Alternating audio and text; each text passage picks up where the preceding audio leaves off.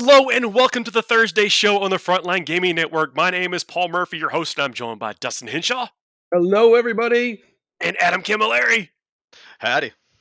Hey, everybody, this is the Thursday show, as you might have known from the name, where we run down the biggest and brightest tournaments coming up over the weekend. We're going to be telling you what you're going to see there, uh, what you can expect to uh, take to beat there, what are going to be the list to beat there. Uh, this week, we're going to be talking about a mega tournament, a super duper stellar, stupendous, uh, serendipitous, uh, stupefying, superligious, califrastic, expialidocious. Oh, oh. 680 person team tournament in Spain. I um I well, I was going to say something in Spanish, but I just remembered I don't know any Spanish. Uh, but yeah, welcome if, to the show if you're listening. Uh, we're, so we're going to be talking about big numbers. I said 680 people. What is that? Uh, almost 90 teams uh, for this. Mm. Yeah, Uh, eight, eight person eight person team, so they've gone full WTC hog, as in like you and your eight people who you can get to play together.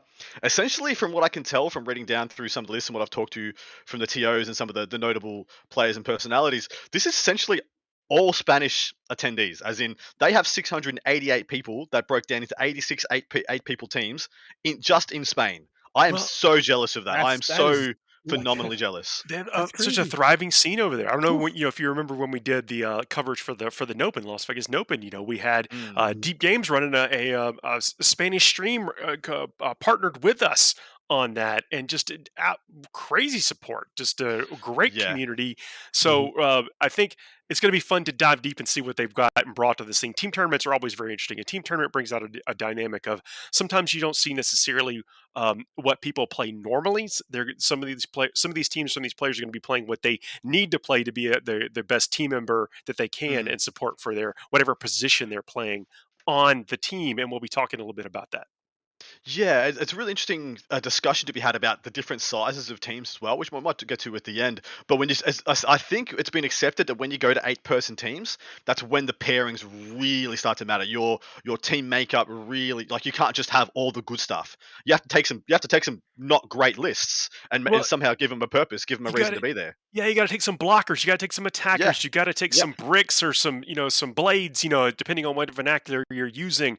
Hey, but before we get too deep in this, this is this is a live show. If you're watching live, please jump in the comments wherever you are. I think we're on uh, Facebook under the Warhammer Forty Thousand community, or sorry, uh, Warhammer uh, Competitive. Competitive 40K.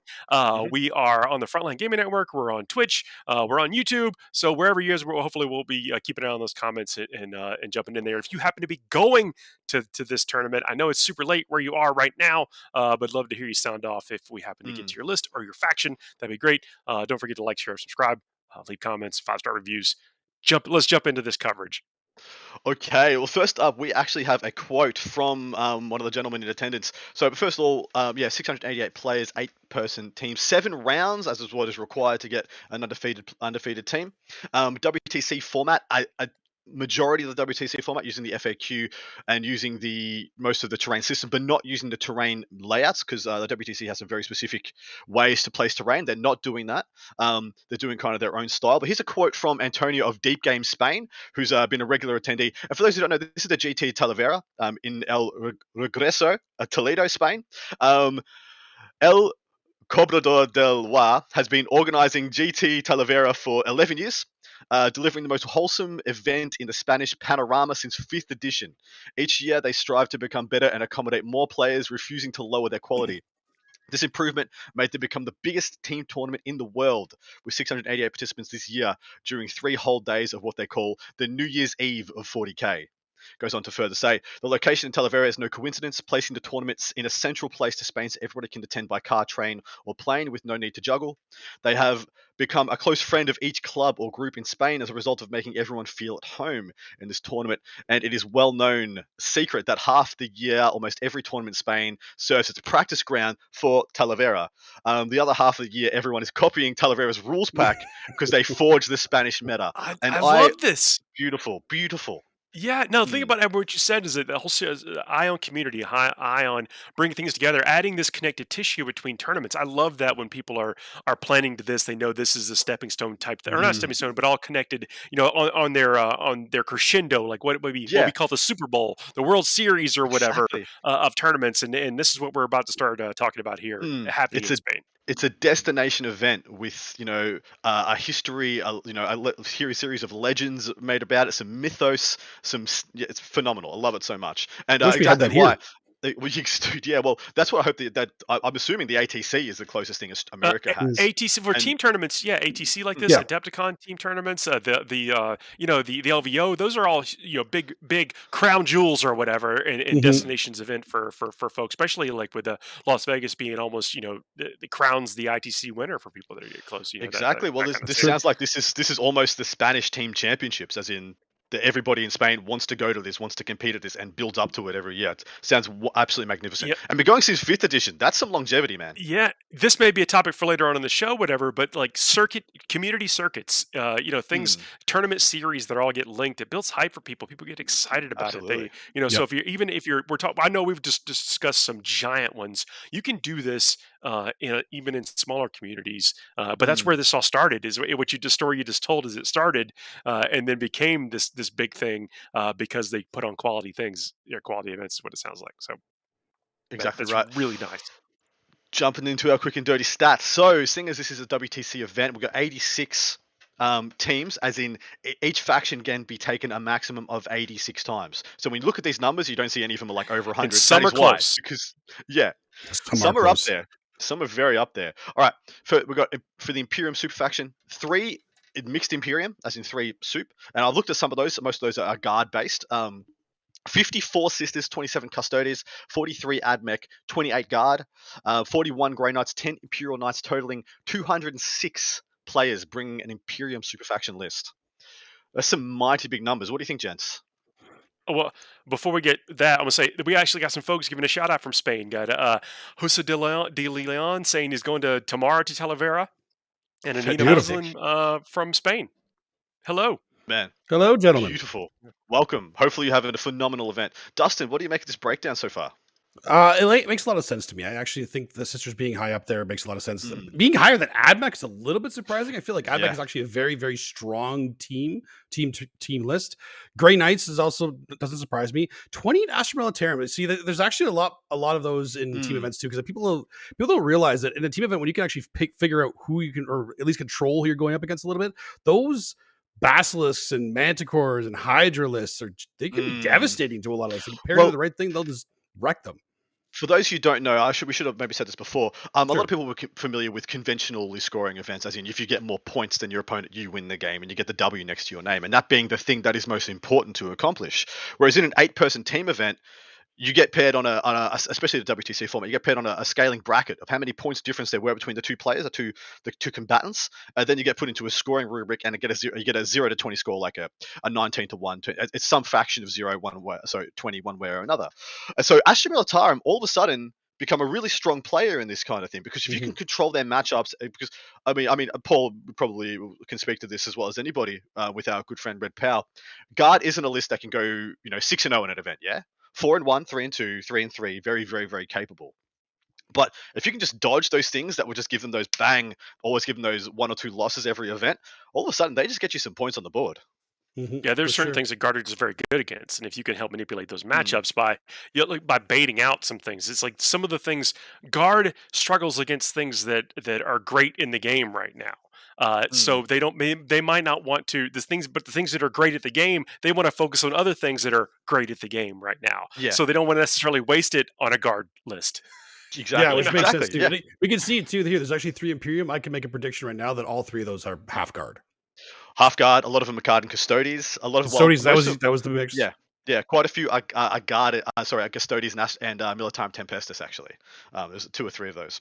yeah, that makes Um, sense. Jumping down to Space Marine Super Faction, four mixed Astartes, so four, well, Astartes unlisted, 31 Dark Angels, 20 Space Wolves, 23 Blood Angels, 19 Ultras, 10 Iron Hands, 8 Salamanders, 12 Death Watch, 1 Black Templars, 5 Imperial Fist, 3 Raven Guard. What do you make of these gents? Go ahead, Paul. Well, so I guess the Raven Guard with only three of them. Uh, what you know? What are they? What are they trying to do? What are they trying to accomplish right there? Mm. Uh, one Black Templar, I think, is is probably. Uh, I mean, that's. I think that's a little bit of a mistake. Uh, but unless it, I guess we don't know what, what if they're using the new, the most, the, the newest True. book or not. Probably they're, not. They're, not. They won't Which be. is okay. Yeah. that that okay. explains it. Uh, but I'm not surprised to see 23 Blood Angels there. Oh, of course Well, you- not. no. Well, if we if we do the usual thing we do, where we split the Moses split in the seas of the, the defensive and aggressive marine builds, we got 31 Dark Angels coupled with 10 Iron Hands, I'd say eight Salamanders plus um, plus the Imperial Fist probably. We're getting about only about a third of those lists being your uh, traditional defensive Marines, whereas the rest are pretty much overwhelmingly aggressive. Most of the Ultramarines I've looked at a couple are definitely the Alpha Strike variant. Um, I, I was going to ask. It's like I would bet they're mostly the Dreadnought configurations. They are. They absolutely are. The vast majority are the Alpha Strike variant. The same can be said for, of course, the Blood Angels are always aggressive, Space was always aggressive, White Scars always aggressive, and the Death Watch are kind of the twins, but I had a look at them as well. And a lot of them are the Dreadnought build. They're the triple Redemptor, double Contemptor build. So they're also kind of that Alpha Strikey build. Mhm. So predominantly, I I'm seeing aggressive Marines here. Yeah, for the most part. Aside from like the Dark Angels, they're all basically aggressive. I think the Raven Guard, pure Raven Guard, kind of surprises me. I feel like uh, the mix is Raven Guard and Ultramarines because you can then you can have kind of a mix Mm. of the redeploy with some of the uh, those- Infiltrating. the, the, the infiltrating stuff. Yeah, so it just makes it a really aggressive list. They go if they go first, they will crush a lot of lists. Like, Well, that's just the kind of the, one of the, the banks you got to take when you go to a team event, right? Mm, exactly right. Um, moving down to the Chaos Super faction, seven Chaos Soup, five Chaos Space Marines, 44 T Sons, Mhm. 69 Death Guard. Gents, what do we say? Uh, well, Nice. There's a lot of 13 things I wanna say to that. 13 demons and two renegade knights. I gotta tell you right now, Death Guard sits number one on the faction podium for Mhm. most represented factions. Why would you think that is, gents? Uh, you can't shift them sometimes. Like you, you So, really just yeah. cannot shift them. Well, It's a okay, they have, beautiful defender list. they have a lot of things going for them. Lower model count, easy to put together. Mhm. So, like, oh, we need we need a defender list. No, we don't have one, or we don't Mm-hmm. have enough. Okay, somebody quickly assemble twenty five Death Guard models. Yeah, exactly right. Spot on, Paul. Um, they are possibly the best, most consistent defender list in the game. You can build it a myriad of different ways around a central core of probably like, you know, P- PBCs and your Terminator configuration, and then just take whatever you want else. And it's pretty likely you're never going to give up a donut. Unless somebody a- feeds you to the wolves, like you're just going to get points. It'd be a more interesting stat to see how few Mortarions are in that sixty nine Death Guard. I looked at uh, quite a few, and yeah, there are very few Mortarions. I think there's one that I. I, I would willingly Yeah. be. I'd bet that some percentage of those are just diehard, just pl- they're actual Death Guard players all the Yeah. time. Well, yeah, like I said, there is one, and we got one in the review to come from one of the notable teams in All right. attendance. So uh, I only Mm, found okay, one, and one okay. it's been taken That- by one of the guys of, that's- of, of note. that's- Yeah, What I would suspect, Thousand Sons though, with forty four thousand Son players, I'm Mm. curious if how what how they've gone. Like, eh, you know, have they have they broken away from just that dreadnoughts are pretty good, so let me take a bunch, or are Yeah. they heavy on the psyker build? Well, it's interesting to say that I think if I I looked at I think uh, we'll get to it, but I looked at about twenty different teams' lists just to get a bit of a sense of the meta, and the vast majority I'd say were defensive builds. They are either a minimum of twenty, just about all of them, a minimum, minimum of ten uh, ten Scarab Occults. Some people pack into twenty, some people packing fifteen. Uh, usually spawn one or two Contemptors, and then actually MSUing out a bunch of five man rubrics in a lot of different lists. So I feel like it's more of a defensive list, but it's more of like a a methodical marine build, like a, a, a really a really well stacked bit of everything. But the thing is, they can they can take an all comers list and be defensive and aggressive. They're a bit of a tweener like that, which I think is really exciting. Uh, that may be the actual op- optimal build for the Thousand Sons. I just don't Hmm. think it is. I think we really need to see more, you know, enlightened scooting around out there. Uh, Yeah. More more brain bug, you know, uh, psykers burning folks down with the. I mean, well, we'll see. We'll we'll see. Exactly. Yeah. I actually like So- the heavy rhino build with Thousand Sons. I think that's actually a good Mm. way to play them.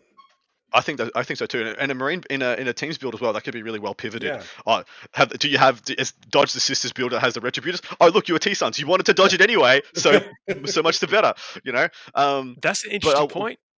one of the yeah yeah one of the things I wanted to point out there's a total of 12 knights. There's 12 knight armies in the whole thing between the renegades and the imperium. There's only 12 out of 86 possibles between two factions. Actually, sorry, double that. Out of uh, 164 possibles, there's only two knight. There's only 12 knight players.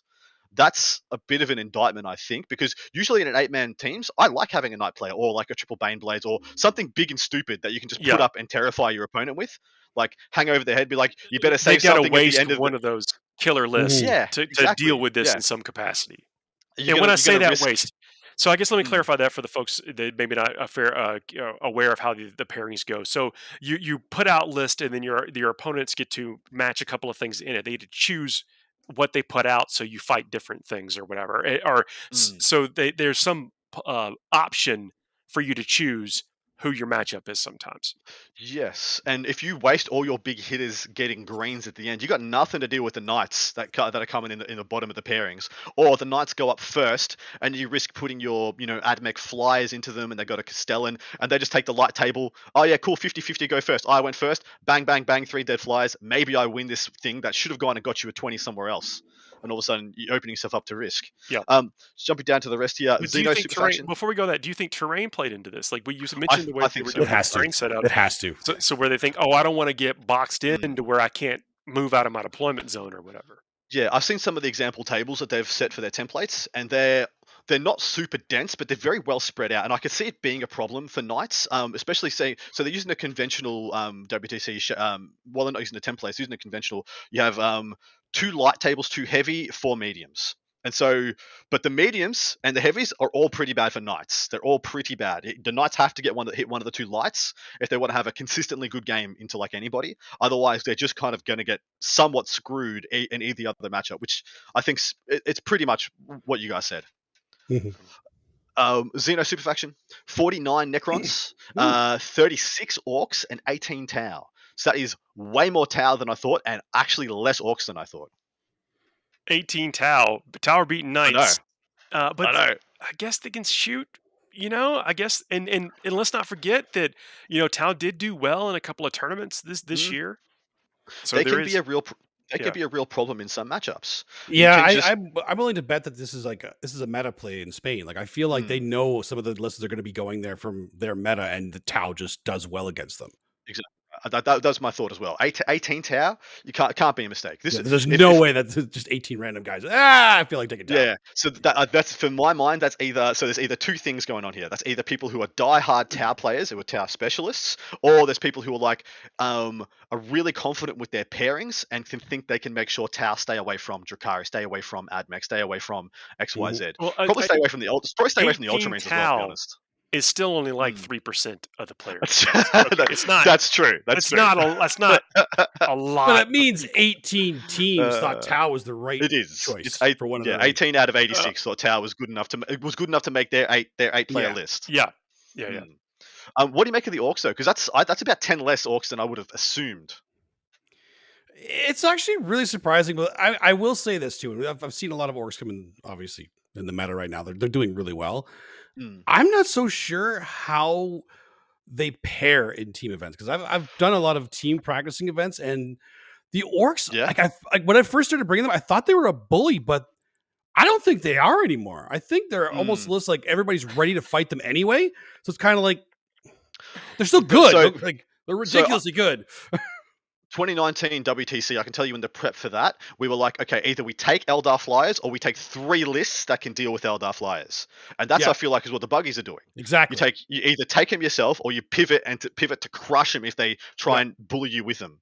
Yeah, Um, well, it could also be a, just a simple stock issue. Like if we know that we all, we all need six orc flyers, we all true. need this many buggies. That may be there might have been just 38 lists worth of that available in Spain. Mm, Mhm. That's actually a really good point. There's only so many buggies for a single nation to like get. kill rigs just came out, you know, so it's Yep. yeah, there it could could be one of the situations. Uh, Dustin, you're on both sides of the coin here in chat. Uh, I'll read the uh, the cool thing first, and then I'll flip it over to, to the tails. uh, Dustin, there's is there a place they can reach out to you? They're in Mexico, not a lot happening, and would like to get some uh, Tyranid ideas from you. Absolutely. You can check out anything uh, Stud or Scrub. We're on YouTube. We do battle battle reports live games every Wednesday night at 8:30 p.m. Eastern Standard Time. And I have a podcast that we release bi-weekly right now. Usually releases on Tuesday. We talk all about mostly I'm Tyranids GSC. And uh, I will be doing some tactical videos for the Octarius stuff coming up soon too. So by all means, check it out and shoot me up on Facebook. I'm happy to talk talk Tyranids GSC all you want. Uh, Beautiful. Tomodachi Express uh, echoes our statement. There, there, there isn't maybe a lot of buggies to go around. Yeah. And then here's the other side of that coin: is that uh, Deus Knight says, Uh, Oh. They're 18 more Tau than than Gene Stealer cults. All right, perfect segue. Hive Mind Super Faction. One mixed Hive Mind, 21 nits, which is actually damn respectable. Zero GSC. And I'm that's going to say it right now. we. It's This is the thing we saw with. It's because we're lying in wait, Yep. gentlemen. We're lying in wait. Mhm. Several time of yet. those uh, Well, I actually wanted to ask the. Thousand Sons list are actually Gene Stealer cults. They're just So one thing I didn't ask, one thing I didn't ask the, the gentleman, the Spanish gentleman I was talking to, to get some info about this. I didn't ask him if Octarius was in play because that could make sense. All the GSC players are just like, well, we're just taking we're just taking Leviathan now, aren't we? It'd be the same as when um when all the Chaos Space Marine players got diluted into either T Sons or Death Guard, right? Mm-hmm.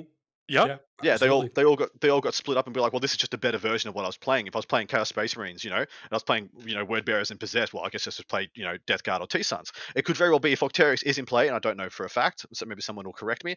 That people, all the GSC players were like, well, we need a reliable Tyranid, like a suit Hive Mind build. I guess it's Hive Guard and Leviathan now, because that would be a really good teams list.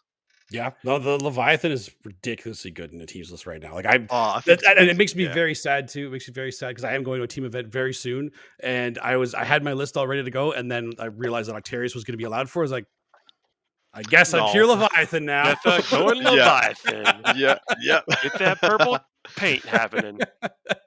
All right, but into our last super faction. This is Eldari. 14 mixed Eldari, 48 Drukari, 16 Harlequins, and 4 Craftworld or Asuryani. Um, now that's an interesting breakdown, Jens. What do you make of it?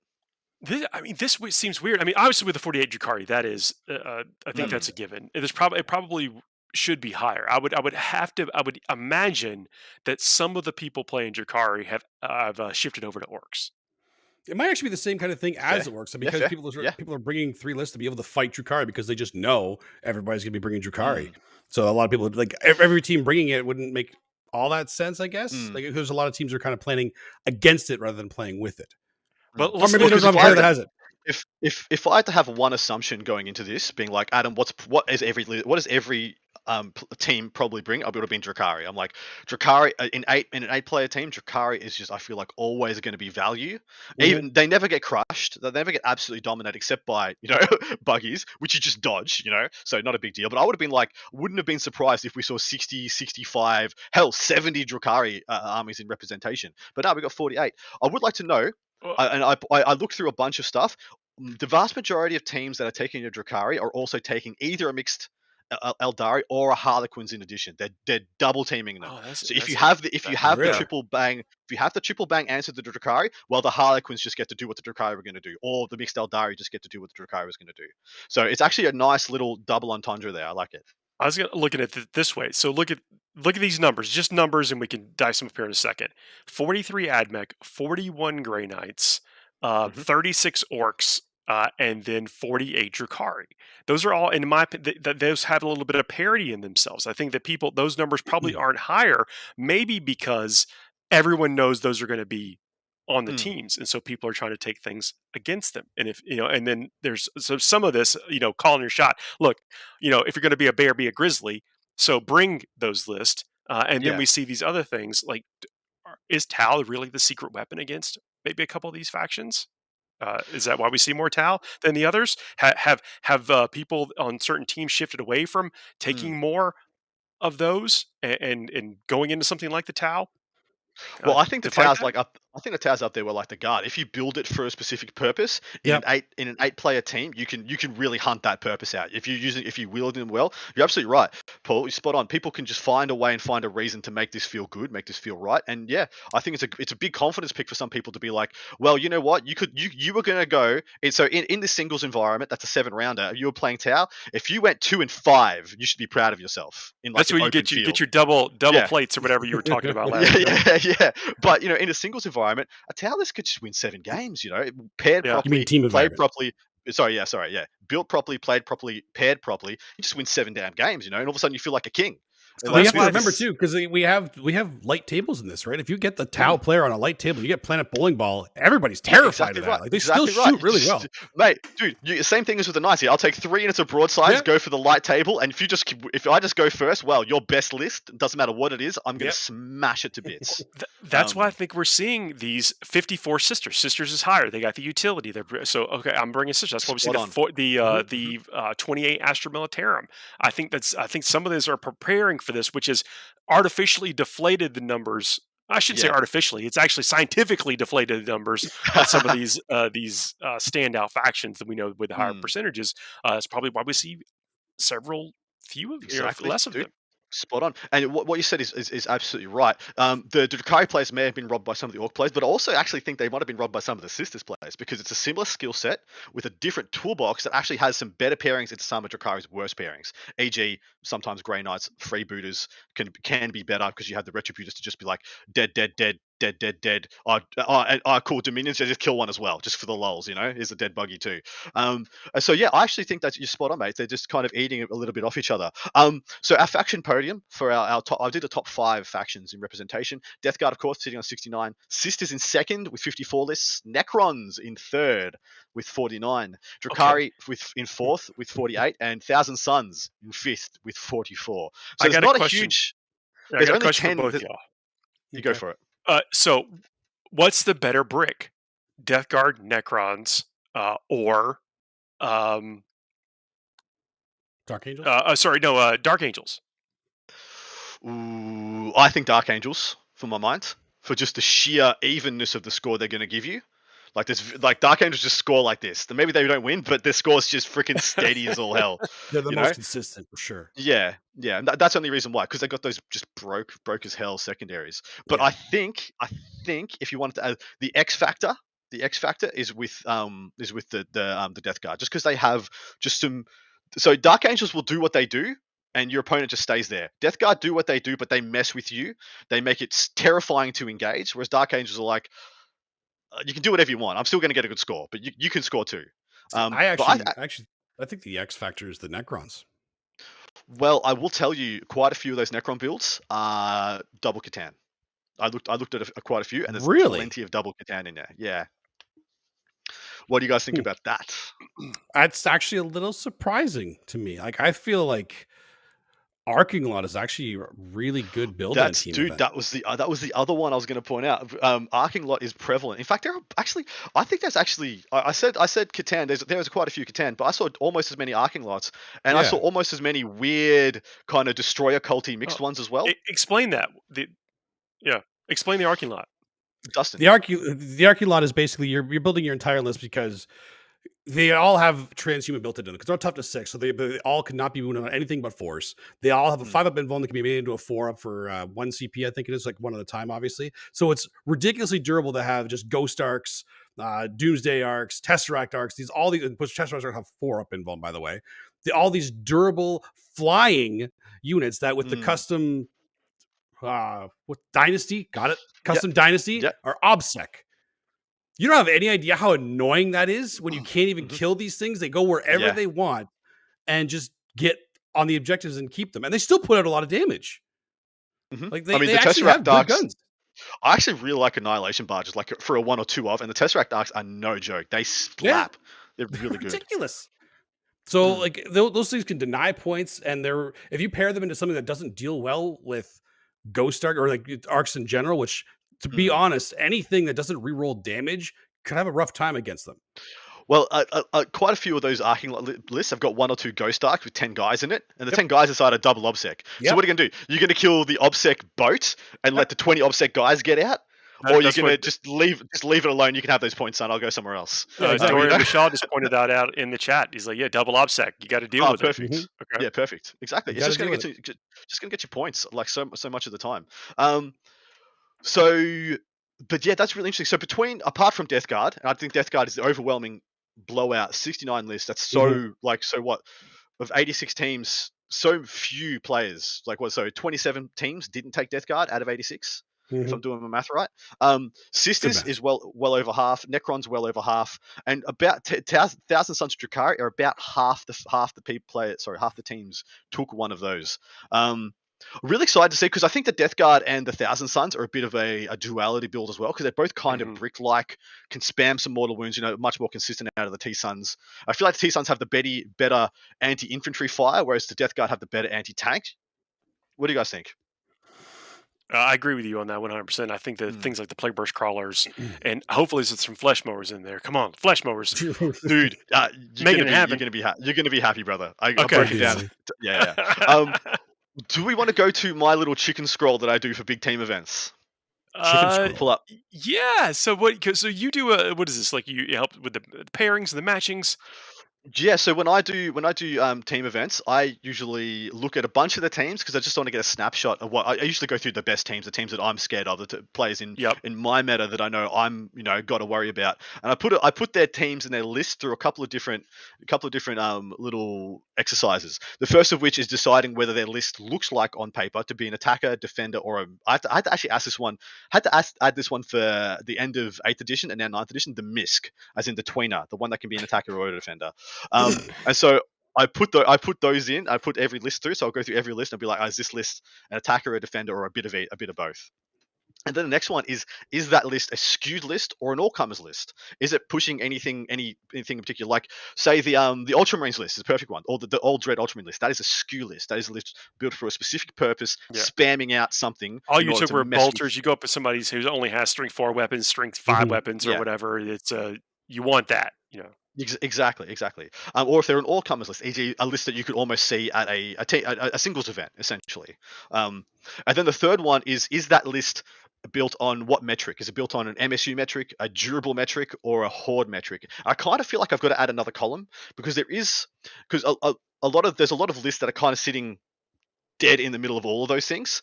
I, I'm, I, I'm talking about Grey Knights is the one that I had gave me the most headaches for this one. I have to actually split between the MSU and the durable one, pretty much based on how many dread knights they had. If they had if they had four or more dread knights, I chucked them in durable. If they had if they had less than that, that means they had a bunch more power armor, so I chucked them in MSU. Um, but I don't had know if paladins, I- man? I don't know if they're either. Well, no one had paladins, but but you know, I don't know if they're either of those. I feel like they could almost have their own column of just like I'm a bit of everything, and then a bunch of other lists would probably go in there. Like Paul's like favorite uh, MSU esque but slappy Blood Angels would almost go into that column as well. Um, so it's interesting, as, as well as like the Skitarii um, vet cohort like Sicarian spam. It's not quite MSU. It's not quite Horde, and it's very definitely not durable. So where does it go? It's kind of its own thing now Yeah. because it gets to kind of be everything. That's why you know I just try to like win a lot of games. I don't do a lot of homework. So, no, I'm kidding. I- no, I, I want to talk about it because what you're talking about, everything, everything you just described, and the things you were you were uh, leading through in that in that um, discussion, is that you're front loading a lot of your brain power. So when it comes time to have when you're when you're doing the pairings in these team events, you know you've got 30 minutes or whatever to pair or something. It's a, there's a lot of processing that has to be done and potential for error right there on the scene. And so if you have this information, you churn this information Mhm. ahead of time, it uh, shortcuts that for you so you're not fatiguing yourself there at the moment of Yeah. decision. And of course you as the uh, as a part of your team have a good understanding of what you've brought. So you can use the information to leverage different parts of the matchup. Oh they don't have very many skewed lists. They're mostly all comers. So look at which of their all comers lists they have and then which one of our skew lists just get absolute potency here. So literally in the pairings we have to wait for their counter skew list to go to be out of the pairings and then all of a sudden our one just gets a clean sweep into everything that they've got. Stuff of that notion. Um, seeing how many attackers and defenders they have because as soon as you do that if they've only got like a couple of defenders you know if you win the roll to go first, it's going to only going to be one of a couple of things that they're going to throw up to feed to you. Um, you know, round one. These are the kind of insights you can glean through stuff like this. Do you want to bring it up for people, and we'll, we'll run through some of the the bits and pieces. Um, I will note that you know time is a factor here, and this does take some time. I think I did 15 teams. I managed to do the breakdowns for at random as well. We're gonna bring it up on the screen so you can see some of this uh, Just see this, uh, this big brain activity. the- the- Big the brain ma- the- activity. yeah. This is what's going on in his brain. uh, wrong, wrong, wrong scene. Oh, that is, that is way too clean to be Adam's brain. That is far too clean. That's my that's my team's breakdown. That's the next scene. So okay, you- I, you did- you- I put the Oh. photo up in the thing for you. yeah, just hold it up close to the camera. We'll uh, There we Oh, go, Yeah, yeah, yeah, yeah. There we go. Perfect. There we go. you Look see you see beauty. what the high quality graphics we're waiting. So if you're listening to us after the fact, we do a live show, if as I mentioned, and we're actually on camera right now doing some of this stuff. And so Adam is holding up a piece of paper where he has a bunch of hash marks. I'm gonna try to describe it. Gonna gonna ASMR it or whatever. There's a It's- it's hash chicken marks scratch. It's he chicken has- scratch. He has uh, described that there's Uh. this team, that team list. So in in in the perfect world, uh, where we're talking about this, where you're you're uh, you're try, trying to circumvent processing power on the the moment of, is that you list all the team names down the side, and then you list what their categories of their list that they fall in, which is what he's done at this point right here, which you see on the screen. He's doing it And Vanna so White then- style too. Uh, when you already know based on this what armies of your team match up well against this. so then when they go out, and say they're the put out, they put out something you already know in your mind what you've got- what has the best chance uh, that you have assumed, and so that's what you put out. You don't even have to think about it. So you've you've now uh, given yourself a little bit of an advantage going into the, uh, Mm. the, the, this round. Well, so if you like, guys, like I'll just throw out some things that I think are trends from Do the it. 15, uh, 15 uh, teams that I managed to do.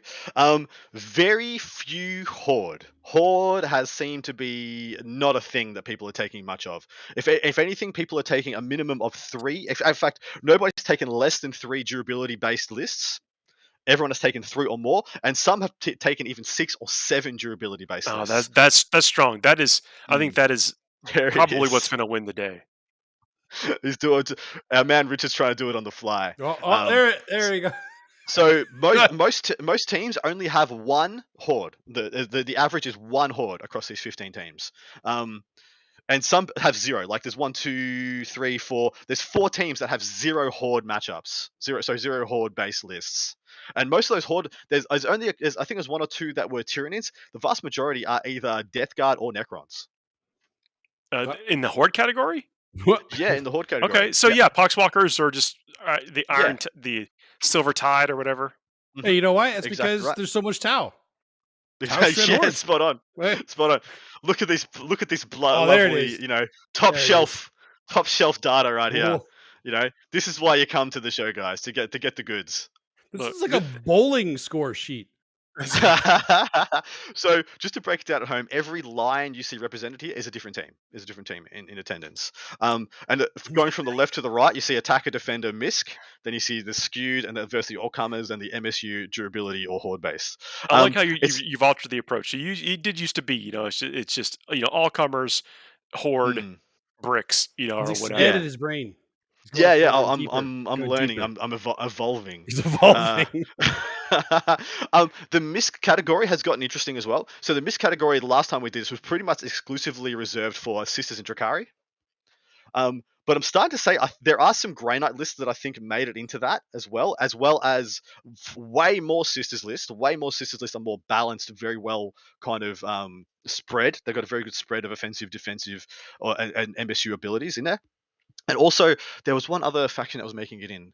Um, there's actually a couple of orc builds that made it in. They were non non freebooter orc builds that I couldn't quite pick what they were, and so I chucked them in the misc pile. So there's a couple of the threes in the misc, um, but the vast majority of those are Drukari. Pretty much all those down there, bang, bang, bang. At least one of those is Drukari in the misc column. Uh, what do you guys see here? Anything in particular? Um, I see somebody's winning by six, uh, and somebody owes somebody seven dollars. all right, all right, all right, fine. A lot- I a will, I will- I will cease. I will cease watering down uh, this content with my hard, hard work. no, again, this is what I'm, you start looking at. You're looking for Uh, trends. Uh, mhm. so you know what you what you uh, well one maybe you don't you missed the mark this time because lists are already submitted, but you know exactly you know how, how to plan for the next time so stuff like this Yeah. comes up. Exactly right. Um, jumping down into top players in attendance. Now, I hit up the WTC team captain for, for Spain, a lovely man named Gabriel, and he gave me the, the names of a couple of the most notable teams in attendance. The guys who go and they, well, first the first team we're going to do is the defending champions, the guys who won it, the most recent one, which I think was 2019. I don't think they were able to run it last year. Um, and he also gave me a list of the two, like the two of the other teams that always kind of just hit a podium or hit a top five. And so we're going to run down those for you guys so you can get a sense of what these style of lists are. All right, my man, load that first one up. Let's have a gaze. This first team is, the, of course, the defending champs. This is Artemis plus Patchy. or Paki. Um, apologies, my Spanish is not fantastic at the best of times. Hell, none of my linguistics are fantastic. Um, but their lineup sits as thus: the first of those being Death Guard, their inexorable Vanguard and Patrol, and a Supreme Command. Because yeah, baby, Morty, Chaos Lord, three Volkite Contemptors, a Tallyman, two Bloat Drones with Flesh Mowers, my boy. There they Oh, are. Man, there it is. Plague Caster, one unit of Plague Marines, one unit of Poxwalkers, two Plague Burst, uh, sorry, two PBCs, and Mortarion. I actually really like this list. I actually That really that like does seem like a great list, uh, but it seems so. I think Mortarion is one of those to where, yeah, it's like great. You either have the tools to deal with them or you don't, and it's and it's Mm. more likely that you can pair up against someone who doesn't have the tools to deal with that. This seems Mhm. like it's going to be a solid scorer. This is Well, this is not the durability. Mm. This is the I'm going to get all the points. You're going to have no models left, Deckard variant. mm, well, it's a hard skew, isn't it? Because everything, everything that's dangerous in this list needs a multi-melter to take care of. Volkite Contemptors, Bloat Drones, um, you know, two PBCs and Morty. How many anti? How many? Sorry, uh, t- three Volkite Contemptors. How many anti-tank guns did you bring? Because chances are you're probably not enough. Oh wait, Mhm. you've got to use a whole unit of Retributors to try and kill one of these um, Volkite Contemptors or PBCs. Well, a Flesh Mower just goes straight in and picks them up. You know, Mhm. you've only got probably three of those. I've got like six or seven of these things. And then on top of that, how do you kill Morty? If you need to, you know, you know, you, you swing and you miss at Morty, and the game's over. Like just you just get shot to pieces. That's. In the Plague Burst crawlers, you basically have to start beating on them turn one, or they don't die. Yeah. Yep. Mhm. It's also extremely good while we stand we fight game because it's got Morty and two PBCs for while we stand we fights, and you just like, what are you gonna do? Like, Yep. y- y- if you if you've killed those three things, chances are you tabled them, and there was nothing they could have done anyway. Yep. Um, next one down, we have uh, T-Sons. This is Cult of Duplicity um, and Cult of Time, a battalion and a patrol. Ahriman, Exalted Sork, Infernal Master, two times five rubrics, a unit of Tzaangors, two Volkite Contemptors, ten Scarab Cult Terminators, two units of Force Spawn, Yes. and then in the yeah, baby, and then in, in the patrol, he's got an Exalted Sorcerer and another unit of rubrics. Um, it's a good. This is what I said about the T-Sons list. It's just a good, well-rounded list, right? This is this is I love this list. Obviously designed by Mm. champions. I love where I love where their heads at. Hmm. I, well, it just seems like a good, well-balanced list. In fact, I wouldn't be surprised to see this become like the archetype in in singles because this is very close to, I think, the the best stuff altogether. Well, I was just talking about is, you know the Enlighten or whatever is a small units, but you know the Spawn actually. I mean, I'm more of a fan of Spawn in in the Death Guard than I than I am the Thousand Sons. Uh, Mm-hmm. But you know that could be misplaced, and maybe maybe the Spawn are uh, Hmm. the, the more aggressive comp- uh, equivalent of an Enlightened. Yeah, I mean, having a four up invuln with those bonds is kind of annoying to shift. Yeah. They can just be aggressive, Yeah. stuff up, and stand on objectives. They don't care. And the, the issue with the um the issue with the, the, the Death Guard spawn is they get the durability increase, but they don't get the double move, which is what you get with T-Sons. So Mhm. just being able to shoot those bastards over there, declare a charge, just be annoying. I think is really really nice. Yeah, no, I Um, think they next- absolutely replace what I was thinking about with Enlightens, Mm. and that's probably the best choice. Is, Um, is the next list- Spawn. Next list down, we have the Grey Knights, uh, Prescient Brethren, Outrider, Sword Bearers, Patrol, Techie, Grandmaster, Dread Knight, 25 Interceptors in a 10-10-5. Um, another Dread Knight, a Rhino, a li- and, and the next attachment is a Libby, another Grandmaster Dread Knight, a unit of strikes, two more Dread Knights. Pretty cut and dry. It is just savage, lean, gonna punch your face in. This is what you, this is the Grey Knight list you expect to see uh, winning. yeah. This, so this is a, a situation to where the Grey Knight singles tournament list also translates really well into the Grey Knight team list. That's exactly what I meant about that kind of tweener role, because this is this is just a really aggressive list. But if you wanted to, you could just chuck this into a like a bad matchup, and that guy just sits in his deployment zone and be like, "You can't come into no man's land because I'll throw out interceptors and kill you." But if I, I'll do the same if I do that, so we're gonna get like a, a small drawish something. I'm not know, sure and what the Tech Marine's doing here. I don't know how. I don't see how he keeps up with the Dread Knights. Yeah, I, I do agree with that. Um, it just kind of loses pace. Like you got five, you got five dread knights, and only one of them can be healed. So I mean, and I obviously it's going to be gotta that. come back. You know, you're gonna you're gonna cross. You're gonna meet in the middle somewhere when they're done killing everything, and hopefully Hmm. pick up a couple extra wounds. But All right, moving on. Sisters, Bloody Rose, uh, Vanguard, Argent Shroud Patrol, uh, Celestine, Tunes of Five Sacrosanct, Dogmata, Tunes of Eight Repentia, Tunes of Eight Zephyrim, a Rhino, and then a next attachment, got a Missionary, a missionary Morvenn Vahl, Tunes of Five Sisters, a Hospitaller, Tunes of Five Dominions, Tunes of Five Retributors, and a Battle Sanctum. This is the this is the goods. This is I like like that. I have Bring your own terrain. everything. you don't Yeah. care about the the the light tables. You can you Mhm. deploy your whole army behind the piece of castle that you brought.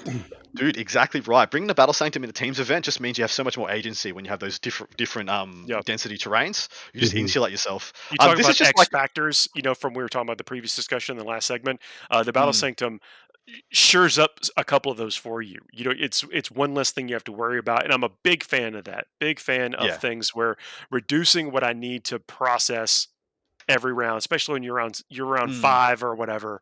Uh, you're shot. You're playing for this. You're you're prone to every time you have to make a decision, you open yourself up to make a mistake. Uh, and Yeah. then this is you've already got your brain wired uh, for success. spot on. Well, this Yep. this sisters list is just like the two of everything good list, right, Dustin? I'm a little surprised to not see two rhinos in here with the two Dominion Mm. squads. Because I That- feel like they, yeah. like, like, having the extra rhino, so two of them are kind of moving around with the scout move. I think that, that that's a little surprising. But as you're saying, like, I, I I- love this. in the This is- this is singles goods. event. They probably have that, but the the Mhm. Battle Sanctum is taking up the Rhino points in this. Uh, It's true. Yeah, almost almost exactly actually. Yeah. Um, all right, next up we have a uh, Eldari list. It's a Harlequins and Asuryani, of course. Soaring Spite Patrol, custom Craftworld, expert crafter, hunter of ancient relics. Um, for the other one, uh, he's got a troop master, three into five troop, two Star Weavers, uh, a Farseer Skyrunner in the next attachment, a Warlock Skyrunner, two into five Dire Avengers, five Striking Scorpions, two into five Shining Spears, three times three Dark Reapers, and two Falcons. whoa, whoa, Interesting to see the whoa, Falcons. Yeah. whoa! What? Mm. there are Mhm. falcons. I don't know if Uh-huh. you know this, but a Falcon is also a troop transport. It is. Well, yeah. six man. Two, two units of five, yeah, two units of five Dire Avengers can start in there, scoot around. This is another thing where I said you a lot of the time when you take in the units of troop and you've got a melee weapon and a shooting weapon on it, you don't want to throw that thing out onto an objective just to get blown up and destroyed. Yeah, a Falcon Mhm. with like cheapish Dire Avengers just th- good, like chucking out into objective. It's a good alternative. It's In got a lot of back- shots too. So the Yeah, Falcon exactly. has mini guns on it, which are all Mhm. in this in this world we live in right now. I think they're quality weaponry. Yeah, exactly right. So I'm actually the actually like this. the, the volume of fire and the strength of the weapons. That's why I don't mean Mm. that they're they're overly bet great, except for the fact they've got a lot of shots, decent strength, uh, and it's on a movable, survivable uh, platform. Exactly right. Next up, Deathwatch Battalion, Captain, Lieutenant Techie, two Proteus kill teams, a Spectrus kill team, uh, three Redemptors, three and three Vulcan Volkite Contemptors. This is cut and dry Alpha Strike. You're gonna Death Watch. smash you down, baby. Um, but not much Yeah. more to speak to, is it? Well, uh, let's let's think of the strategy of, the t- of this team though. Is that basically Volkite Contemptors are great, so we have twelve of them. Yes, you're right. They do. They have three three armies that are all leveraging Volkite Contemptors. That's hilarious and terrifying like as them. well. Yeah, guess they yeah, like well, exactly right. So, oh, if you, you chuck up an army that doesn't have a lot of anti tank, and they put up that Death Guard list and they put up the Death Watch list, and you're like, all right, either way you go, you have at least six dreadnoughts to deal with. Pick your poison, brother. Enjoy. You know, this is your eating I like that One of- strategy. One of of them list- has, yeah. yeah. one of them has Mortarion. You know, Yeah. but yeah, sorry. Uh, no, go ahead. I just, I just, I just, I like the strategy of the fact that they, they're, they've done this to cause to cause list confusion. There's no, Mhm. there's just, no one can can take a safe route in this Yes. jungle of terror. Yeah, Exactly right. you- You're, talking about like uh, target priority in game. This is target priority in matchups, like in pairings. pairings. So Yeah. All right, next up we have Drukari. This is very conventional. Probably not much to see here. Strife, Blackheart, Custom Coven, Enhanced Organs, Mastery, to- uh, Torturers. This is this is interesting. We're starting. This, this is the second time I've seen this ever. The first time was last weekend when Short Naden took it. Um, two Succubuses, unit of Bloodbrides, unit of Witches, ten Hellions, and then five Hellions.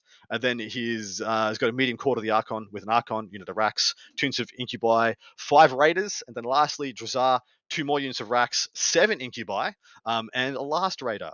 Um, the enhanced organs is the ignore cover, um, ignore heavy, sorry, heavy and light, and of, and you minus one CP on the reroll wound strat for Coven's units, e.g. the the Wracks in this case. mhm.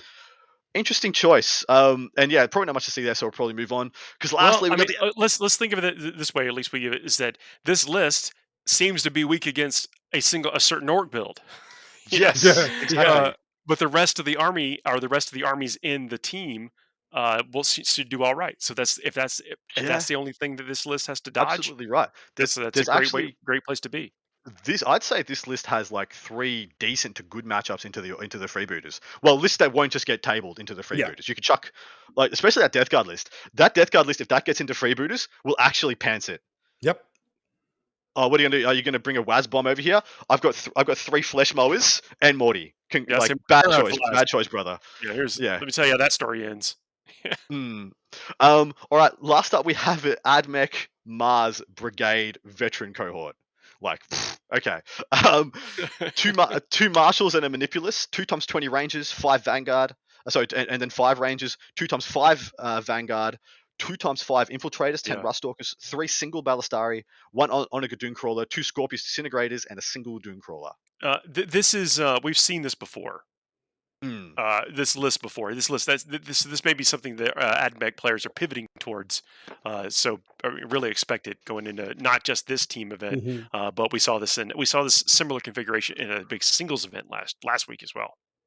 Well, so when I'm when I don't know about how, people are seeing out there, but I've started considering stuff like Calidus Assassins and things of that ilk to try and bottom out AdMech CP early. So then turn three, if I have anything left, at least I can stop it getting doubled and triple dunked on, you know. Um, and then they take a brigade, and you're like, well, why did I bother? You know, why did I bother with any of that effort? Uh, because they're just going to go the distance, and every single one of their little units can just do so much more than you think it can all the time. It's really powerful. Yeah, Um, but yeah, so that is the defending champs. So they've got Death Guard, T Sons, Grey Knights, Sisters, a mixed, um, mixed uh, Eldari, Death Watch, Drukari, and Admech. Um, it's a fearsome lineup. that this is this is a, this is a bit of a I guess a hurricane uh, of of list of, of power is really what this is. and, but it's it's all it's all the great stuff. Uh, I mean, I think you you could. Uh, there's the bad matchups that a couple of these lists have. I think they've sufficiently insulated them with some of the choices that they made here. Like you know, Mm. like I mentioned, like how few lists of them are going to have actually Mortarion. I think they again they've Yeah. gone Mhm. around the other side of it. They're like, you know what, we are going to take Mortarion uh, Mhm. in this in this stuff. You know, and, and then throw in a Death Watch list, which we know has stratagems that can can pivot to, to Mhm. many different things, but it was also a great excuse for them to get in three more Vol, uh, Volkite contenders. Volca, yeah, exactly right. To go with the two in the T Sons and the the three in the Death Guard. Now, what I love here is that if I thought about the best armies in the game right now, Orcs is the only one that's missing from this lineup. Like, so you've got Drukari, you got uh, you got Admech, you got um, Grey Knights, you have T Sons, you have Sisters. What, what do like they that's- have in place of an Orc list right now? They've got the Death Watch. They've got the Death Watch exactly, and they've got the double down with the mixed Eldari, so that if you do have a plan to crush their Drukari, well, guess what? We have still a thing that's going to do the same thing, you know, as as as them. Um, in addition to that, their line, no line of sight shooting list, they've got two of them, which is nice. They've got the the mixed Eldari, and of course they have the, the Death Guard with the PBCs, and of course they have the cheeky. Actually, they have cheeky um, at no line of sight in the ad Admech as well. So they've got three lists that have just little pinch hitting no line of sight elements that I quite like as well. So that means that they they're very comfortable in the dense tables. I think there's some courage in taking this list. I can tell you that if I was talking with my team, like, you know what? I'm thinking about taking some Falcons. yeah, they'd be like, slap the Yeah, it was falcon like- out of their hand. Like, oh, you're not good. You know, so, you uh, on to our next team. Courage and trust. Courage and trust. That's what So they would say. That's what they would think. You know, but I, Yeah, I, yeah. I, you have to think. But look at the science that went into this. That that was that the those lists were not created in vacuums from each other. I believe that those lists were created uh, very much. Yes. i with with the idea of synergy between all of them, and that's commendable. And it, it looks like a great great Like, outcome. like if I look at that, the only there's only three lists here that I think haven't been tailored for the the teams, and uh, they pretty much just go into your GK's player, take your best GK's list, their Drukari player, take your best Drukari player, and the adding player, take your best Admech list, and, that- and then everything else is just like beautifully fitting and wrapping around the team environment. Jumping down to our next team, this is BP zero or BPO, I don't know which it is. Um, we're gonna get that up on screen. Yep, beautiful. Here we go. Uh, starting uh, off, Nick, uh, we may be sleeveless uh, for New Year's. We'll do that on the for sure. it's Yeah, our yeah. formal wear. Uh, um, Dark Angels, Vanguard, and Outrider. So you can assume what you're going to see here. Uh, Azrael, a Blade Guard Ancient, two units of two Deathwing Command, two times ten Deathwing Terminators, a single Talonmaster, a Ravenwing Apothecary, three single attack bikes, which I'm a big fan of, one unit of bikes, and one Land Speeder. So what's uh, interesting to note here is that that unit of bikes is OBSEC, and uh, and so are all the Terminators. So this is a good this is a good brick list, right? Just good. Put it up. It's going to get points versus anybody. And attack bikes can be so annoying. Mm, yeah. You don't Well, want to shoot because you don't want to shoot at them. Like how many wounds you got? Oh, and you got to save. you dude, might you might dude- roll your save. Ugh. They're Ravenwing. They got a five up invuln, and every Yeah. turn that you can shoot at them, they'll have a four up invuln because they're probably advanced. They're actually really frustrating. Yeah. Um, So same for the land speeder. If you're shooting at it, chances are it advanced. So you know it's just going to be taking double the amount of shots that you want. Um, next up we have an Admech build. This one is of a what have, I haven't chucked down. Uh, it's a Marsh battalion. It's a, it's a Mars battalion with a veteran cohort. Two marshals, manipulus, 19 rangers, 17 rangers, five rangers, five infiltrators, five rust stalkers, two, two Ballistarii, 10 Pteraxii, three Onager Dune crawlers, and two bombers. No, the Dune crawlers are an interesting choice here, but I'm willing to bet Interesting that they are they they may be there to to be a little bit of flyer insurance against other list. Hey, could very well be. I actually forgot what he had on those because I was in an absolute haze of. Yeah, I don't know what they're armed stuff. with, but I'm, I'm just, hoping. I'm, just- hoping that actually is Onagers. I didn't. Wasn't supposed to write down Scorpius disintegrators. No, Scorpius uh, Disintegrator is also very good. Also, both also are good choices. I approve out- of both of those. yeah, yeah, turns out both good choices. Um, next up, we have an Orc freebooters list. This is the first of the the free, but this isn't. A, I don't even think this is a conventional freebooters list. It has some different elements. Um, Outrider and a patrol, of course. Beast boss, a unit of three Deffkoptas, two units of two Scrap Jets, um, a unit of two, a unit of one, a unit of one Rukkatrukk Squig Buggies, two Dakka Jets, um, a War Boss on bike, unit of Grots, two two units of Commandos, two units of Storm Boys, a Dakka Jet, and a Wazbom. Um, so like this is what eight eight buggies. So none of the extras buggy. It's really it's kind of lean on that and is doubling down on the MSU portion. I actually yeah. like this Let, a lot better than the leaned one we've into been the, and I like the extra Storm Boy unit there, Mm, um, and then the the flyers, of course. Can I say it's Yeah. about time somebody's taken some beast boss on a Squigosaur? Those things are monsters. so they are good, so dude. good. So good. Yeah.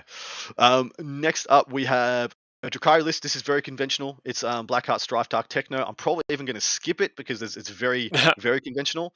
Um, in fact, I am going to skip it. the only things of note are a unit of, unit of eight Hellions, and he's actually got, uh, is that?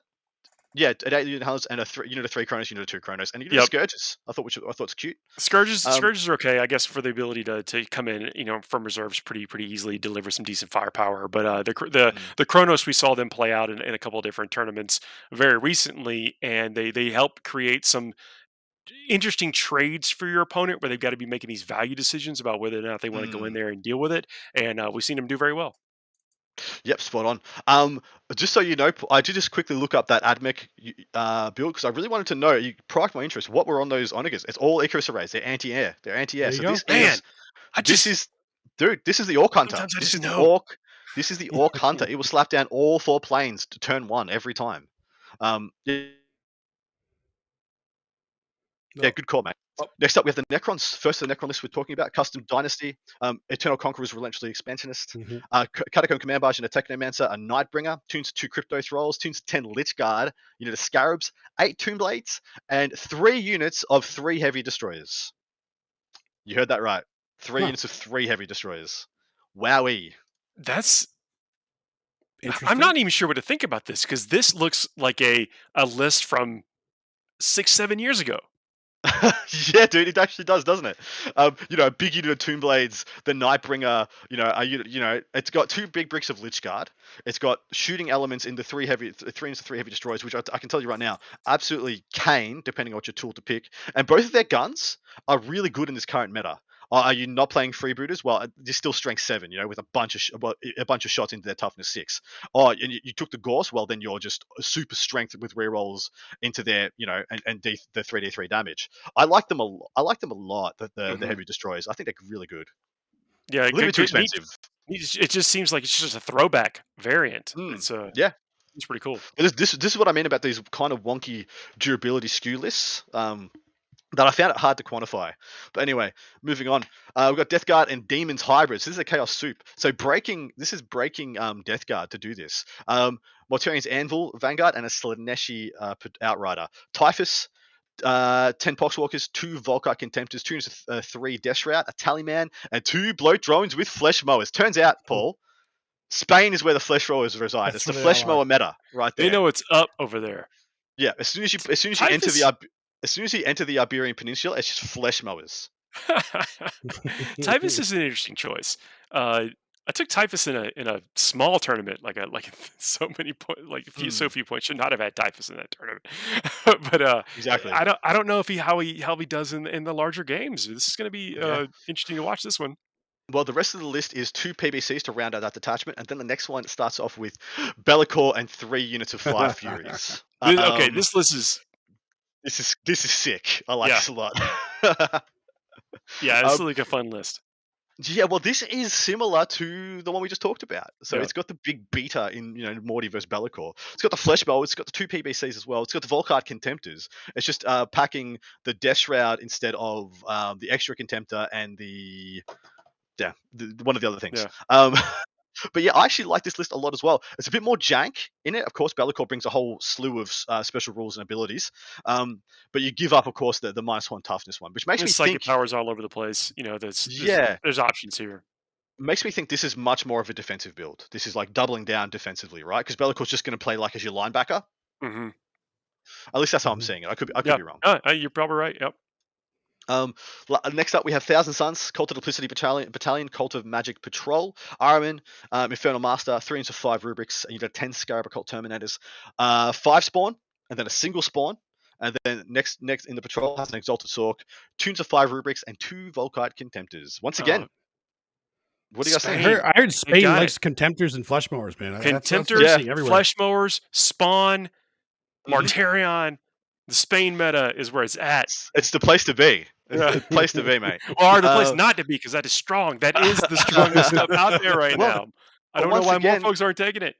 So, I, I, so realistically, that death that death guard build, and the one we saw in the other list as well, I wouldn't expect to see that at a singles event. But this T Sons list and the last T Sons list, I wouldn't be surprised to see that at a singles. This T Sons list Mhm. is just really well rounded into everything. It's just really consistently good. I like it. Let's let's hit this last list and we'll do a little bit of right. analysis. Then we got we got we have a segment that we do at the end of every show. We got to jump to that. Beautiful. We got a Sisters Battalion. Uh, sorry, a battalion. This one is Argent Shroud. It's got Celestine, Palatine, Palatine. Sorry, uh, six units of five Sisters, or with a multi melter.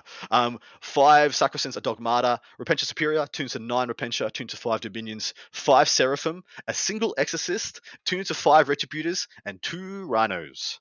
Uh, I actually am a huge fan. I like this list a lot for a, for a Argent Shroud build. I think and into teams. I think this is really good. We've mentioned rhinos a lot more frequently than we have in previous uh, shows, and and Yeah. I think that rhinos actually ha- r- really have a place in the game right now. Uh, whether it be tr- moving zerkers up the field in rhinos, uh, moving you know some great I wouldn't say great because they can jump or whatever, but uh, the thousand Sons up in the, in Mm. the the Adeptus Sororitas moving up in rhinos, uh, really worth checking out if you It's it's previously it helps, forgotten It helps dull the alpha strikes that a lot of the lists have too. Because if you're coming Yeah. against a bunch of Mhm. Dakkajets, they're wounding you on fives now too. You're protecting a lot of your assets. That's seventy or sorry, the ninety point unit or whatever it ends up being. I can't remember off the top of my head. Anyway, eighty point, eighty five. Anyway, that that 80, 80 to ninety point unit. it's one as a- sanctum worth of points. One sanctum worth of points. It gives you so much value, and in the end, it can sit in an objective too, in the middle of the table too, because even when it's empty, especially when it's empty, they don't want to shoot that. But if it's No- not an objective, nobody feels good to. about shooting at rest. It's the same attack bike. It's worse. It's tw- it's twice as Yeah. bad as the feeling of shooting in an attack bike. exactly. Exactly right. Exactly right.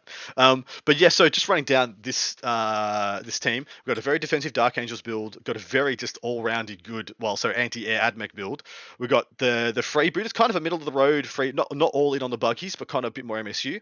Um, got a straight up and down Drukari build, like you like you'd see anywhere. Mhm. Um, an interesting kind of bricky Necron build with like big durable bricks and then large units of heavy destroyers. Um, a kind of you know double down on the mech side of things, Death Guard and Demons build, an all comers T Sons build, and a, and kind of an all comers anti tank Sisters build. This is another pretty interesting set of lineups. As for the like the top factions represented here, they're all kind of here. We've got Admech, we've got Orcs, we've got Drukari, we've got um, we've got Sisters, we've got T Sons. Like what is actually missing apart from Grey Knights? It's, there's, there, everything else is here again. Yeah. So what did they take? What do you think replaced their Grey Knight in this situation? Well, if, if I had to say there was a weak links, of course it was going to be, you know, of, of these lists in fact in, in representation, the Necron build is a Necron list and, and faction is one of the weaker ones at the moment. Doesn't mean it's not good. In fact, I think that is a phenomenal build to take. Well, to their build. Yeah. Look at the build. It's a It's- great, great build. Yeah. Yep. Yeah. but if it was it. to if it was to swap one out, that would be where it is, obviously. See, I look at, Um, at armies like in a team event, you know, you, low model count armies like Grey Knights or Custodes or whatever, if people feel like they absolutely need one, they can figure out a way to make it happen. So when, Mm. when those things aren't in a list like this, and we know that they've got some of these these traits that do really pretty well in these team tournaments, uh, it's interesting for, to me to, to maybe try to dissect what they chose to go, Mm. you know, what Well, their path, where they w- they said, I want this instead of that.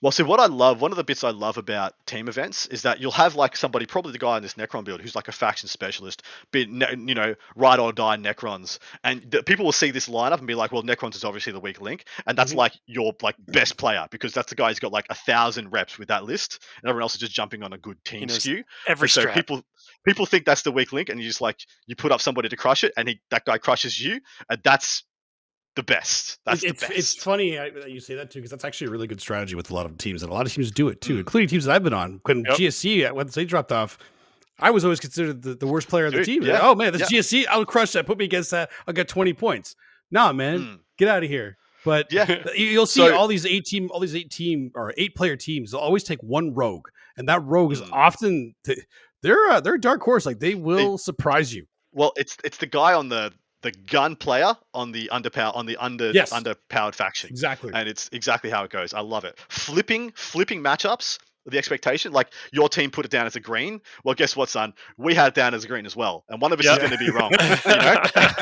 You know? one of us is wrong so what, what you're referring to is that you, you you're planning out we need to win x y z number of games we feel like we're going to get these uh, and so this is just in in the pocket we need you know Mm. because you can't have a lot of communication between your your and your uh, uh, teammates uh, while the games are going that's actually f- like federated or whatever you can't there's Yeah, certain things you yeah, can and can't say uh, so you you uh you have to you communicate in your mind you know like okay i know i've got to win this one because the team knows i have to win this one or i can lose this one and it's all right as long as i get five points or whatever you know, Exactly, and, and your team sought out that matchup, Yeah. wanted that matchup on the premise of your green being correct. Yeah. Mhm. Yeah. Yeah. And so therefore, as soon as you flip it, I mean, that could be a that could be a snowball effect. Like someone else already took a red down there to get you that green, and that guy actually gets dumpstered. So all of a sudden, you've lost two games to That's get you that worst. game, Yeah, and That is where it worst. just that all the house of cards just all falls down.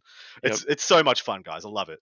yep uh, thanks for the s- thanks for coming and signing off in the chat uh, thursday show they say it's the best show It's the- It's the best Right, show. uh, that's right best yeah, show well, there's a show best thank show. you Uh, so let's bring up the Fuego Rapido. The Fuego Rapido is a segment where we close out the show where we, we run down a series of rapid fire t- uh, topics. We give ourselves two minutes to uh, uh, to expound upon them, and when the timer clock runs out, uh, the topic is over, and we move on to the next one. As soon as it starts uh, ta counting down, we'll fire off the, the topics here. Dune What's the rating out of ten? Uh, Adam, I don't know. No spoilers here. Saying no, no, no spoilers. spoilers no spoilers Uh, uh, but we can talk about the book or the movie. What's your rating? Okay. Um, for the book, I haven't seen the movie yet. I'm watching it this weekend with my my girlfriend. Um, but out of ten for the book, I give it a solid eight and a half out of ten. I, Yep. it was, it was, uh, when I when I read that as an early teen, it was uh, groundbreaking for me. Absolutely phenomenal novel. Got some sci-fi. Got some space marines. You Yes. know, there's there's uh, yes. there's things. Well, I already I already knew about 40k, so it was kind of like reading about the origins of 40k. In you know, get the cart before the horse, and be like, "That's where they got that from, and that's where they got that from. This is so cool." You know, the origin story of the mythos. It's fantastic. Yeah. Dustin, what do you think? Have you seen the I movie? I have seen the movie, so I've I've read the book, seen the movie, played the game. So book, I I'd give it eight out of ten. Movie nine out of ten. The only reason I don't give it ten out of ten, you will I, I can't spoil it, so you'll have when you watch it, you'll know why. And Yeah. the game ten out of ten, just because that thing just started so so so much in my in my repertoire of games that I love with the, the I, Starcraft. I, I never played the game. I, I really? read the book. Yeah, I didn't Um, play the game either. So the- What? the the, book? Mm. I'm the book is good. I'll just say that the book. I've only read the first. one. Careful, Paul. Careful. I I will say I enjoy I've enjoyed every single Dune movie or TV show or miniseries, even the even the one that like the original one with David Lynch that are for you Yeah. know that people give a lot of hate towards. I've enjoyed It was a great every one. single one of them. Um, saw this this movie this past weekend, and I will I, I liked it. I I enjoyed where they kind of departed or fleshed out things from other things or whatever. But I will say, with again, no spoilers. I loved the music. The music and the Mm, scoring of cool. this film yes. is epic. If that if it doesn't take the Oscar, something's wrong. That's it. and the visuals and the visuals. All right. So here we go. Will Octarius change the landscape? So the Octarius campaign book. So this campaign book uh, has given uh, like a new lease on life to some factions that have older uh, codexes. Will Octarius alter what people see at tournaments? Go ahead, Adam. Who's starting? Nah, you can start with this one. You want me to start with this one? Yeah, it's your Absolutely. faction. Are you, are you are you kidding me? I, I've been practicing and playing with this new stuff that Tyranids got, and it is devastating. They Mm. went like w- the, we got no defensive buffs, but you're going to start seeing these Alpha Strike Tyranid lists that if you don't go first against them or don't have a way to survive against it, you will die. So you need to Yeah, be you're ready like for a red hot comet, just or cannonball fired Yeah. out. You don't need to Mm. defense. It's true. Like you, you need to be ready for these Tyranid lists, guys. I'm telling you right now. This is your this is your fair warning. Be ready for these Tyranid lists. What's the standout for you? What do you think is is propelling that? It, well, the chapter master rerolls is definitely going to be doing a big difference in that, and all of these strats, every almost every single one of them is going to have play. The exploding sixes, like just natural sixes, some of the the uh make anything obsec or double obsec. It, it's I, I it's a full review. I don't have enough time to go through all that. I'm telling you that the, the aggressiveness of this of uh the Tyranids now is going to be so devastating, and they have they have some defensive buffs that were already built into the codex that you're going to start seeing come into because like Maleceptors now you're going to see in a lot of lists and they have defensive Mm. buffs built into them, so they're not going to be as hard to shift, which is something I've noticed too. I love gonna- he's it's- it's gonna be He's like, crazy. I, I can't I can't even tell you the strategy. just I want to. good. Just I want to. I can't. Adam, this what is, do you this think? is what this is why I refuse to go first because I didn't want to take the time off Dustin. Um, I think absolutely uh, the Tyranids list are the ones that are only go- are the only ones that are actually going to make a significant splash. Like the what Tyranids got will change them from being a C or B tier to probably a middle to lower A tier, de- almost definitely, possibly oh, even middle lower more. A. Um, yeah. Um, Deathwatch got a side grade essentially, which uh, I think Oh, will be good later. It's not good now. And uh, uh, to Guard tune into our didn't get enough. podcast. Just tune into the podcast and uh, you hear about all the rest of this stuff. So here's a hobby thing: our decals cheating the hobby? Is it is it uh, is this a shortcut? Should should are are decals good, bad, indifferent? Do you use them, and do you use them well? Should you use I them? Adam, Adam seems confused. I use them. I love them. I don't I cheating. knew it. I knew it. I knew They're, it. they're just as hard to. They're, they're, see it in his they're face. very. He's a they're decaler. to use. He's a They're decaler. to use. They're not. They're not easy mode. Like Those, trying those to figure filthy out decalers. if you mess up a decal, you possibly have just ruined the model. Whereas if you've done, free, if you've stuffed up your freehand, paint over it, whatever. You know, Yeah, it's it's a big difference there. And yeah, well, some and some of the stuff that I use decals on, it's just stuff I can't physically. I don't have the capacity to paint. Like it's just Yeah. that, that's pretty much why I use decals because I can't do that. Well, here's here's actually a trick. If when you get a decal on, and if if you feel like, well, one, there's several different things you can use. There's products you can use uh, to to help it form into the whatever you know the, the shape of whatever you're putting it on, or kind of blend in, into the the paint where the you kind of dissolves the uh, the backer or whatever on it. But then, yeah, I think you're just making the motion. You can actually paint on the decal. Like if the Mm. Mhm. uh, once you have it on Mhm. there, if you're really worried about the texture of it looking different than the rest of your model, you can paint on top of it, uh, and it's a great, almost like coloring book, or, you know, paint by numbers type type situation. You just paint over the part you don't like. So I take it you're against decals, Dustin. No, no, no. Okay, I'm not against decals. And I We all have can't to take a position. I have- I would like to. Say, I would like to judge your models. Should you say that? You say such bold a statement, I demand bring it, buddy. I've I've decaled in the past, and it, Adam's right. They're they're actually not easy to put on. So cheating, no. I mean, if you can do it, all the power to you. If you make it look good, I actually I will airbrush my symbols on. So I'll like cut out little uh, Stencils. ma- stencils and do it that way. I feel like That- I, I, I like the I like the aesthetic bold. look of that. though. No, with Genestealer cult, with that. Oh, we're out of time, but that actually looks amazing. Yeah, like I've seen Mm. that done to well Yep. good effect. Here's a here's a spicy one. Are flyers in Warhammer Forty Thousand fun? Go, Adam. We'll go with you. Okay, so I started playing the game 40k properly in sixth after after stopping in third or Oh. fourth. And so I've never been across from flyers whilst having no flyers and thought I was going to have a good time. so I don't think they have. I don't think they are fun. I think they can be, but I think ge- in general they're not. Like the single, you got the single, you got the single Valkyrie in the Guard Mm. Army. Amazing, hilarious, awesome, beautiful, good for you champion. Single Stormraven even in a Grey Knights list, so to, so to speak. One just won an event on the weekend. Cool, awesome, thematic. Storm fun. Raven. Yeah, yes, a, a Grey Knight Good. Stormraven list won a won a, a huge major on the weekend. Hilarious, fantastic. Um, are they fun in general? No. A last edition, even just the, the triple Doom Scythes, the Eldar flyers, like the amount of times where I can say a, like a flyer is fun to not fun is like one to ten. Oh, I had a every memory 10 pop up for me. It Mm. was me with four flyers, some sweet Eldar flyers. I had fun. well, I, I played Oh, Dark yeah. Angels. I played. if you're using them, sure. I, I me I memed out and played Dark Angels flyers, and the only thing that could beat me was the Liquefier spam Drukari at the time. Mhm. I didn't, so you know, even that was oppressive. Even though they're not great, they're they're, they're costed appropriately and they're not amazing. Uh, Dustin, what do you think? yeah, you got organic flyers, Dustin. What, what's going on? Yeah, organic flyers. No, see, I, I'm not going to include them in this right now. So, competitively speaking, no, flyers are not fun. And I'll tell you exactly the reason why is because they encourage and emphasize alpha strikes. True. Yeah. Hardcore. Like if you're taking you're taking flyers, you're alpha striking. You're not hoping to go second with flyers. Yeah. Ever. Well, eh, but even if you do, they mitigate the risk because they can start so far back on the on the from the center line. You can outrange a lot of the issues. Yeah, Yeah. yeah. But We're out of time on that one. That's gonna be something that I think that we can Mm. talk about on future episodes uh, Mhm. because yeah, play, For sure. playing with all figures are fun. Uh, so are lower point games potentially the way of the future? Have we have we uh, reached some um, threshold where 2,000 point games might not be giving us the most competitive games anymore? Dustin, you want to take it? Sure, I'll take this one right now.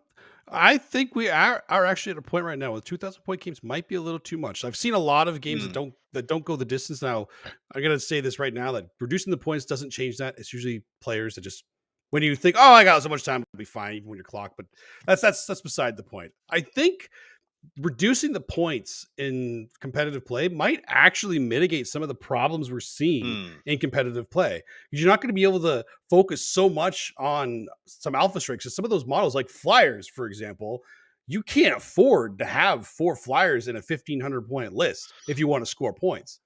Right? Well, let's. Uh, th- we talk about this on the uh, FTN show this week, coming out uh, later on this week. Is that once you drop to a certain point threshold, you actually reduce the amount of detachments that are available to you, Yep. the amount of CP that are available uh, to Mhm, you, mhm. and and I mean this. You know, in in our like we're talking about competitive match play tournaments, and, and the standard right now is two thousand points. Mhm. I- have we? Would would it benefit us to have more competitive, balanced games at a lower point? Sorry. So one of one of the things I'll point out is that the, the one of the reasons why AdMech and Drukari are so overwhelming is that they get to have redundancy and no one else does. Mhm. They get to have double, not, not only just single single level redundancy, double, triple redundancy. Hey, I've got three units of Incubi, but I've also got three killer characters that are essentially other units of Incubi. On top of that, I got Mhm. I got Hellions and I got all these boats and I got blah, blah, blah, blah, blah, blah, and you know Bloodbrides and Trueborn and they got they got secondary and like tertiary levels of redundancy, like which Marines, Custodes, Death Guard, T Sons, and just no one else gets to have. Cutting down the points might bring some equilibrium to that. So I'm actually not against it. I think 1500 sounds pretty amicable. Something to think about. Yeah. Let's see. Yeah. Let's see what people think about that that topic. Because we are out of time. We can't discuss it anymore legally by the rules. By the So- rules. Time Uh, police uh, are here. well, gentlemen, we are at the end of the show. I know we only talked about one event, but it's a whopper of an event. It's it's worth it was worth it was Yeah. worth the time. It was worth the grind. That's because that's a super major of such longevity and scope and story that you know we love being able to do that stuff. well, there's a lot to digest there too, with 680 players. Uh, with To do all it the justice, lists. right? Yeah, to yeah. do justice. So happy to talk about it. And look, let us know if you got events coming up over the weekend. Hit us up on social media. Many of you have, uh, you know, or not this weekend, but coming up in future weekends. You're planning on you're going somewhere. Let us know what event you're going to. Well, if we can cover them, we will. I don't, I don't want to say anything about our last week, Paul, but the Scott LaFontaine, who sent in his list last week for us to review, even though he wasn't one of the top players in attendance, we us, you know, we, we said, all right, mate, we'll talk about your list. The the bloke with mixed demons made the top eight. The crazy, crazy man. Well done him. You know, it's, it's literally Well because us on played. the Thursday show, we look down upon high and we like we bestow the powers upon, That's upon true. Scott. That's true. Just you just got three, man. You just got If through. you If you, wa- if submit you want to get list to top us- eight, you just submit list, guys. Just- We might talk it. about it. You might get top eight. That's uh, top eight. you know. Uh, But think about that. Think. the- Let's talk about. I mean, yes, I know we're, we don't look back at the tournaments too often, but the skill of the players really shines. Even even in the Mm. situation like there's a there's been a whole lot of focus on. Um, competitive play like oh you're going to see this you're going to see that or you're going to see whatever uh, but you still see a lot of this other stuff and there are ways to to hang in there and compete and do well and that's just Mm. one a min of the many examples we see so Anyway, uh, that's uh, th- if you do want us to talk about your tournaments coming up, or you're running a big event coming up, and, we, and you don't feel like it's on our radar, hit us up on social media. Uh, let us know about it, and we'll try to work it into the show if we possibly can. Thanks a lot for listening, Adam, Dustin. Thanks for coming and talking about this stuff with us. Everybody in the chat, live in the chat, really appreciate those comments. It helps keeps uh, things interesting and and moving for us. Do not forget to like, share, or subscribe. Leave us some Mm. five star reviews. Leave some comments in the YouTube. Do the doodly doos in the Facebook. Um, yeah, and after that, we'll see y'all next week. so yeah. See you then. At Frontline Gaming, we make the best tabletop gaming mats in the universe. Our mats are durable, rollable, foldable, wipeable, and storable. Oh, and they look damn great too. Join the thousands of tournament regulars and garage gamers who use our mats to bring their gaming surfaces to life. To ensure quality, Frontline Gaming mats are custom made one at a time, printed with high quality ink.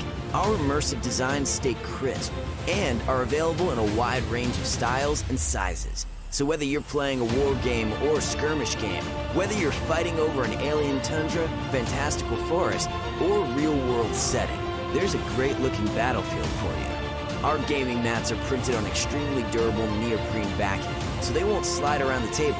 And they're thick enough to stay flat, protecting what's underneath and allowing for slight uneven surfaces.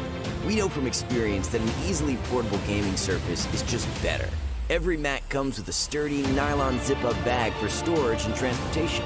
Whether your next battle is in your home or at the local game store, you'll be able to unroll your FLG mat and get gaming right away. Our products are all made and tested by passionate gamers at Frontline Gaming HQ right here in the USA. It's time to take your battlefield to a new level. Frontline Gaming, champions of tabletop.